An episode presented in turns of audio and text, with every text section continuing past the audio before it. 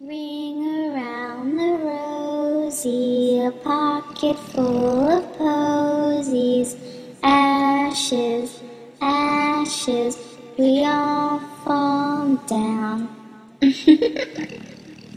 Bonjour, c'est Radioactif, la radio qui explose.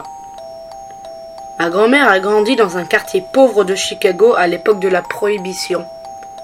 Sa famille vivait dans une petite maison près du port. Un jour, elle m'a raconté l'un de ses anciens souvenirs. C'était lors d'un été particulièrement chaud. Alors que elle et sa sœur cherchaient un moyen de remédier à la chaleur, elles avaient trouvé une petite partie peu fréquentée d'une passerelle en bois près d'un entrepôt abandonné. Toutes les nuits, pendant plusieurs week-ends, les deux filles marchaient jusqu'au quai et s'asseyaient ensemble au bord de la jetée pendant que le soleil se couchait. Ma grand-mère, vivement pendant un moment d'affectuosité, se rappelle de la sensation des algues entre ses orteils quand elle et sa sœur laissaient pendre leurs pieds dans l'eau trouble. Quelques années plus tard, elle était retournée voir cet endroit. L'entrepôt avait été démoli.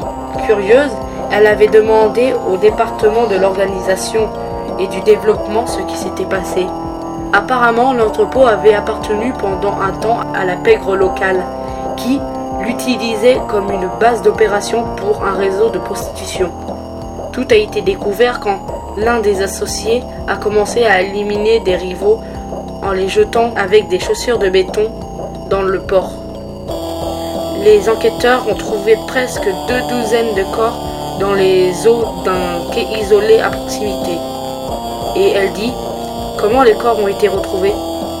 Grâce à un pêcheur qui pensait et qui a vu les cheveux des quelques victimes flotter sur la surface de l'eau, comme des algues.